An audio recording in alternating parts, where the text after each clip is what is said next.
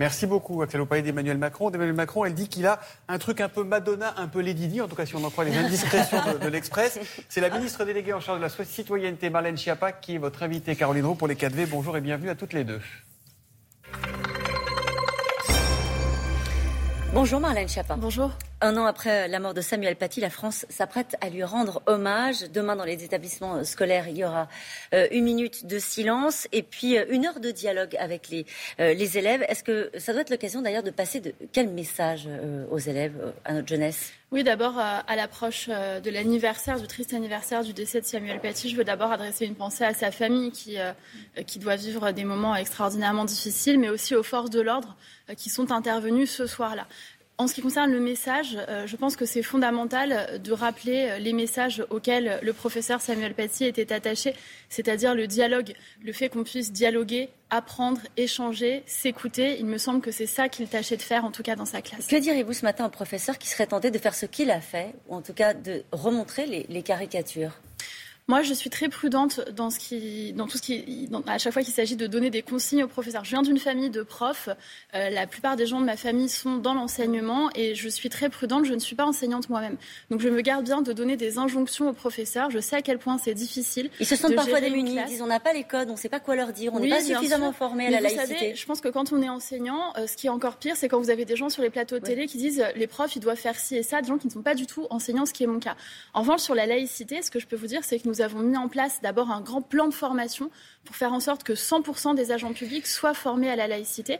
Et j'ai créé, nous avons créé un bureau de la laïcité. Il n'en existait pas dans l'administration. Nous l'avons créé la semaine dernière. C'est un bureau qui pourra être un centre de ressources et accompagner les différentes associations qui auront des questions, des interrogations ou besoin davantage d'informations et qui coordonnera ce grand plan de formation à la laïcité. Je voudrais vous parler du collège Les Eucalyptus. C'est à Olioul, c'est dans le Var. Le maire républicain voulait euh, renommer ce collège euh, Samuel Paty. Et les professeurs, les parents d'élèves, euh, les élèves eux-mêmes ont dit non. On dit non pourquoi? Parce qu'ils avaient peur de devenir des cibles. Comment est-ce que vous réagissez à ça? Moi, je comprends les gens qui ont peur et je ne veux pas leur jeter la pierre, surtout quand ce sont des professeurs et qu'ils ont vu qu'on a décapité en pleine rue l'un des leurs. Et je comprends encore plus, évidemment, la peur des enfants ou des parents qui ont peur pour leurs enfants. Euh, c'est tout à fait humain. Le maire, il a dit on est en train de se coucher, de laisser filer les valeurs de la République. Moi, je fais partie des gens qui défendent Samuel Paty, qui défendent Charlie Hebdo. J'ai fait la une de Charlie Hebdo récemment, je l'ai encadré dans mon bureau. Je suis menacée pour cela. J'ai eu des fatwas qui ont été lancés contre moi parce que je m'engage contre le séparatisme, parce que je m'engage contre euh, l'islamisme radical. Avec Gérald Darmanin, nous avons porté une loi, la loi qui avait été annoncée par le président de la République dans son discours des Mureaux, mmh. pour prendre des actions concrètes. Et moi, mon travail en tant que ministre au ministère de l'Intérieur, c'est faire en sorte justement de créer les conditions pour que les gens puissent avoir de moins en moins peur. C'est un travail difficile, c'est un travail de longue haleine. On Elle dit est toujours les collectifs. C'est ça qu'il nous dit. Bien sûr, mais la peur est toujours là, mais la menace est toujours là aussi. C'est pour ça que je comprends les gens qui ont peur. La menace terroriste, elle est vivace. Le ministre de l'Intérieur a demandé au préfet d'être très vigilant à l'approche de l'anniversaire du décès de Samuel Paty. Et c'est pour ça qu'on dissout. On dissout le CCIF, on dissout le collectif de Fek Cheikh Yassine. On a fermé plus de 670 lieux, mosquées radicalisées, débits de boissons, etc. depuis 2019. Euh, Donc il y a une action résolue de l'État sur l'entrave face à cette radicalisation. Que dites-vous à ceux qui, dans le débat public, veulent faire passer la tolérance avant la laïcité républicaine je crois qu'on ne peut pas opposer les deux. En réalité, souvent, la laïcité est mal définie. La laïcité, c'est pas être contre les religions. Au contraire, dans les grands principes de la laïcité, il y a la séparation entre les églises et l'État, mais il y a aussi la liberté de conscience, la liberté de culte. Et d'ailleurs, l'État finance la sécurisation des abords des lieux de culte avec des caméras de vidéosurveillance et des personnels, afin justement que chacun puisse croire ou ne pas croire librement. Et dans ce contexte-là, euh, Thomas Soto en parlait tout à l'heure. Éric Zemmour, qui est donné euh, dans ce sondage Harris Interactif au deuxième tour, dit euh, Islam et islamisme, c'est pareil. Ah non, c'est pas la même chose, non. Euh, une personne euh, qui est un musulman croyant, respectueux des lois de la République, comme le sont l'immense majorité des musulmans de France, c'est pas la même chose qu'une personne qui est en train de fabriquer une bombe ou de préparer un attentat chez elle. Je trouve que c'est un, amalgame odieux qui est fait par Éric Zemmour, qui cherche à diviser. Il dit qu'il veut, ou en tout cas il sous-entend qu'il voudrait devenir président de la République. Le rôle du président, c'est aussi d'unir le pays. C'est pas de diviser et d'attiser les haines. Mais comment vous expliquez qu'avec ce discours, un discours comme celui-ci, il puisse être donné dans des enquêtes d'opinion au second tour, qu'il soit porté euh, vous allez me dire si vous le reconnaissez ou pas, par une forme de dynamique dans, dans, le pays, une dynamique électorale autour de lui, de sa candidature, de ses propos Moi, je ne fais pas partie des gens qui contestent les sondages. Je regarde les sondages, il faut les prendre pour ce qu'ils sont. Ils sont une photographie de l'instant T. J'ai regardé les sondages d'octobre 2016. Il donnait Alain Juppé, président de la République, élu à plus de 36%, me semble-t-il, euh, à l'époque. Et, et moi, j'étais en soutien avec Emmanuel Macron et nous étions bas dans les sondages à l'époque. Donc, je regarde aussi ça avec un petit peu de distance. Il y a une autre étude, me semble-t-il, qui est sortie aujourd'hui ou hier sur les préoccupations des Français, qui dit que la santé est importante pour les Français, l'environnement, le pouvoir d'achat, l'éducation. L'immigration arrive en 13e position. Donc je ne suis pas persuadée que l'ensemble des Français se réveillent tous les matins en se disant comment on fait pour euh, sortir les immigrés de France. Mmh. Pourtant, vous en avez beaucoup parlé pendant ce quinquennat. D'immigration oui. Moi, j'ai parlé beaucoup d'intégration. Moi, je suis la ministre en charge de l'asile et de l'intégration. Euh, c'est la semaine de l'intégration. J'ai fait un plan pour intégrer euh, les 3200 personnes qui sont arrivées d'Afghanistan euh, ces derniers mois.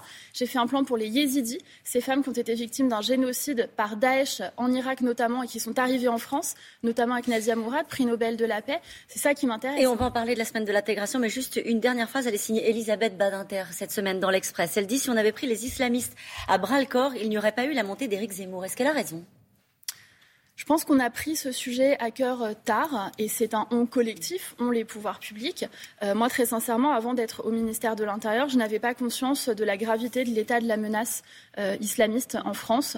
Et maintenant, effectivement, je considère que c'est l'une des priorités de l'action de notre pays, oui. Vous pensez que c'était aussi le cas du président de la République? Non, je pense que le président. Il avait conscience de cela ou est-ce qu'il a pris conscience aussi en arrivant en responsabilité de cette réalité-là? Non, je pense que d'abord le président en avait conscience tôt. Son discours au Muro, il précède l'assassinat de Samuel Paty. Il l'a préparé pendant longtemps. Ça faisait deux ans qu'il demandait à son gouvernement de faire une loi contre les séparatistes, de prendre des mesures. Il c'est le président qui a mis en place les CLIR, les cellules locales de lutte contre l'islamisme et le repli communautaire, qui depuis des années, dans chaque département, passent en revue justement les lieux radicalisés. Et après, oui, bien sûr, à l'épreuve du réel, on évolue. Et le président l'avait dit lui-même d'ailleurs au Muro quand on l'avait interrogé en disant bien sûr, quand on voit euh, le réel, bien sûr, on évolue. Alors, vous le disiez à l'instant, vous organisez la semaine de l'intégration sur tout le territoire national pour mettre en avant les initiatives d'accueil euh, des réfugiés, en particulier, vous l'avez dit, des réfugiés euh, afghans. journée d'intégration plutôt que journée d'accueil alors c'est une semaine sur l'intégration, oui, parce que l'intégration c'est une démarche proactive. Je dis souvent que inclure c'est pas juste ne pas exclure. Euh, inclure c'est pas dire je suis à une table et je vous interdis pas de venir. C'est faire la démarche d'aller chercher la personne, la prendre par la main et lui proposer de venir avec nous à la table. Et donc c'est ce qu'on fait. Nous lançons cette semaine avec le ministère de l'Intérieur une plateforme, une plateforme de parrainage citoyen. Pourquoi? Parce qu'au moment de euh, la crise afghane et au moment où Kaboul est tombé aux mains des talibans, beaucoup de gens ont fait des témoignages en disant nous on veut aider, on est des mmh. citoyens et on a envie de faire quelque chose pour ces personnes qui arrivent d'Afghanistan. Donc cette plateforme, elle s'appelle Je veux parrainer. Elle est euh, disponible sur euh, le site qui s'appelle réfugiés.info du ministère de l'Intérieur. Et dessus, si vous voulez par exemple donner des cours de français pendant quelques mois, si vous avez un logement à mettre à disposition, si vous avez une action à proposer, vous pouvez vous inscrire sur cette plateforme et faire une action de parrainage vis-à-vis d'un réfugié ou d'une réfugiée. Réfugié afghan ou réfugié tout réfugié, mais chacun peut, euh, dans sa proposition, indiquer s'il a une sensibilité sur tel ou tel sujet particulièrement. Euh, que qu'ont fait les maires qui avaient proposé justement euh, d'accueillir des migrants et notamment des réfugiés afghans? Alors certains se sont engagés, pour d'autres c'est encore en cours dans un dialogue avec euh, les préfets. J'étais au Havre lundi avec Édouard Philippe, maire qui est ça bien passé. ancien Premier ministre. Ça s'est fort bien passé. J'étais ravie de retrouver mon ancien Premier ministre. Euh, mais particulièrement en tant que maire du Havre et moi en tant que représentante de l'État, nous avons signé un, contrat territorial d'accueil et d'intégration. Ça veut dire concrètement que la ville du Havre s'est engagée à mieux accueillir les réfugiés dans les crèches, dans l'accompagnement au travail, etc. Ça c'est une action concrète que peut faire une collectivité et l'État s'engage à hauteur de 150 000 euros pour financer ces actions. Puisque vous avez parlé d'Edouard Philippe, euh, un mot sur euh, la recomposition politique qui se, pour, qui se poursuit. Est-ce que vous pensez que la majorité a besoin d'un nouveau parti de droite? Moi, je pense que la majorité présidentielle a besoin, un, de rester unie, et deux, de toujours s'élargir. Et donc, si on a des organisations qui veulent rejoindre la majorité, des personnalités politiques ou de la société civile qui veulent rejoindre la majorité, que ce soit par d'autres biais, je pense que c'est toujours. Bruno Le Maire, lui, dit le contraire. Il pense que recréer, recréer le clivage droite-gauche, en réalité, ça n'a pas de sens. Et moi, je ne suis pas du tout partisane du clivage droite-gauche. Moi, j'étais élue dans une majorité de gauche. Il y avait des socialistes, des écologistes, des communistes. J'étais de la société civile et j'ai rejoint En Marche justement pour dépasser ces clivages et sortir des réflexes de Pavlov de la droite et de la Alors gauche. justement, sur la droite et, la gauche, il y a un débat qui divise la majorité, l'allongement du délai d'IVG à 14 semaines. Ce, texte a été voté à l'Assemblée, mais il s'est perdu dans les procédures parlementaires. Est-ce que vous y êtes favorable? À l'allongement de la durée de l'IVG Moi, je suis favorable surtout à ce que l'IVG puisse être pratiqué. Il y a une vraie différence aujourd'hui en France entre le droit formel et le droit réel. Le droit formel, c'est que vous avez droit à l'IVG, on peut aller avorter. Le droit réel, c'est que vous avez énormément de zones qui sont des déserts médicaux dans lesquels il est impossible d'avorter parce que le temps que vous ayez un rendez-vous, vous avez dépassé les délais. Donc, je pense que allonger les délais pour l'IVG, ça peut être une solution, mais la vraie solution pour moi, c'est surtout avoir un maillage territorial de gynécologues, de sages-femmes qui permettent d'avoir accès à la contraception et quand les femmes le souhaitent, d'avoir accès à l'IVG. Merci beaucoup, Marlène Schiappa, d'avoir été mon invitée ce matin. Avec plaisir. Merci, Caroline, et à ce soir. Hein, ce soir. C'est dans l'air. Merci beaucoup. Merci à vous.